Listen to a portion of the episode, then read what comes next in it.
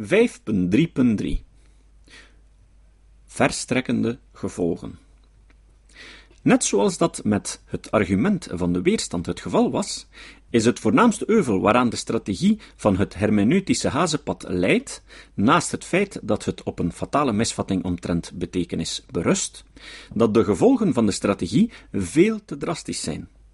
Primo, door de ambities van mentale oorzakelijkheid op te zeggen en zelfs elke empirische waarheidsaanspraak te laten vallen, heeft de hermeneutische psychoanalyse zich volledig van de werkelijkheid onthecht. Het voordeel aan deze strategie is uiteraard dat ze de psychoanalyse buitenschot houdt van vervelende empirische weerleggingen of wetenschapstheoretische bezwaren. Dat was per slot van rekening de bedoeling.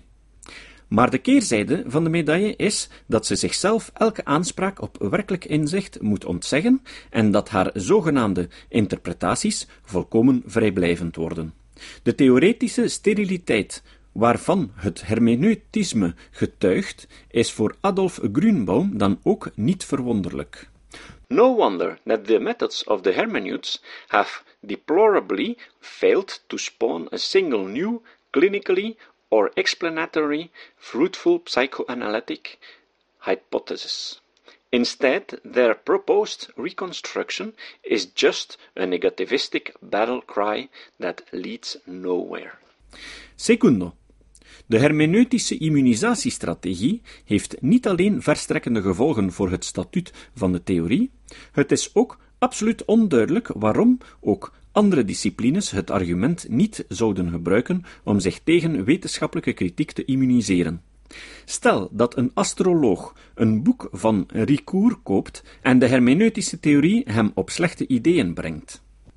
Als ik in de sterren lees dat steenbokken een opvliegend karakter hebben, dan betekent dat niet dat die sterren de persoonskenmerken van de steenbok kausaal veroorzaken, maar dan wil dat enkel zeggen dat de specifieke sterrenstand betekent dat een steenbok een opvliegend karakter heeft.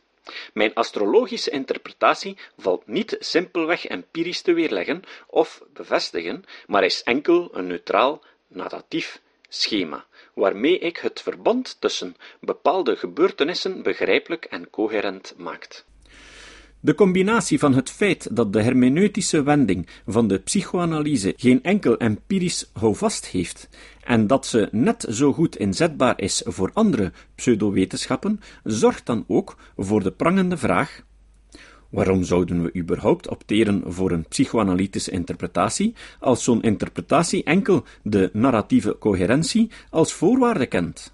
Waarom niet net zo goed kiezen voor een Jungiaanse verklaring of een astrologische verklaring?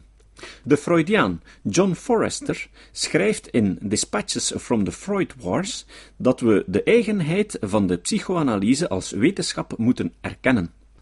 One may seek the specificity of a science, not its departure from an ideal. Een dergelijke verzoenende opmerking klinkt ongetwijfeld ruimdenkend en tolerant. Maar hoe wil Forrester vermijden dat hij zich binnen de kortste keren in slecht gezelschap bevindt?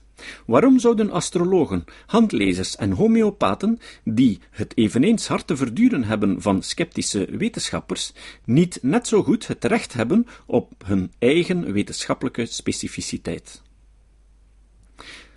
Vanwege de noodzaak om zich tegen empirische falsificaties te beschermen enerzijds en de al te drastische implicaties van een hermeneutische ingreep anderzijds, ziet de psychoanalyse zich voor het volgende dilemma gesteld.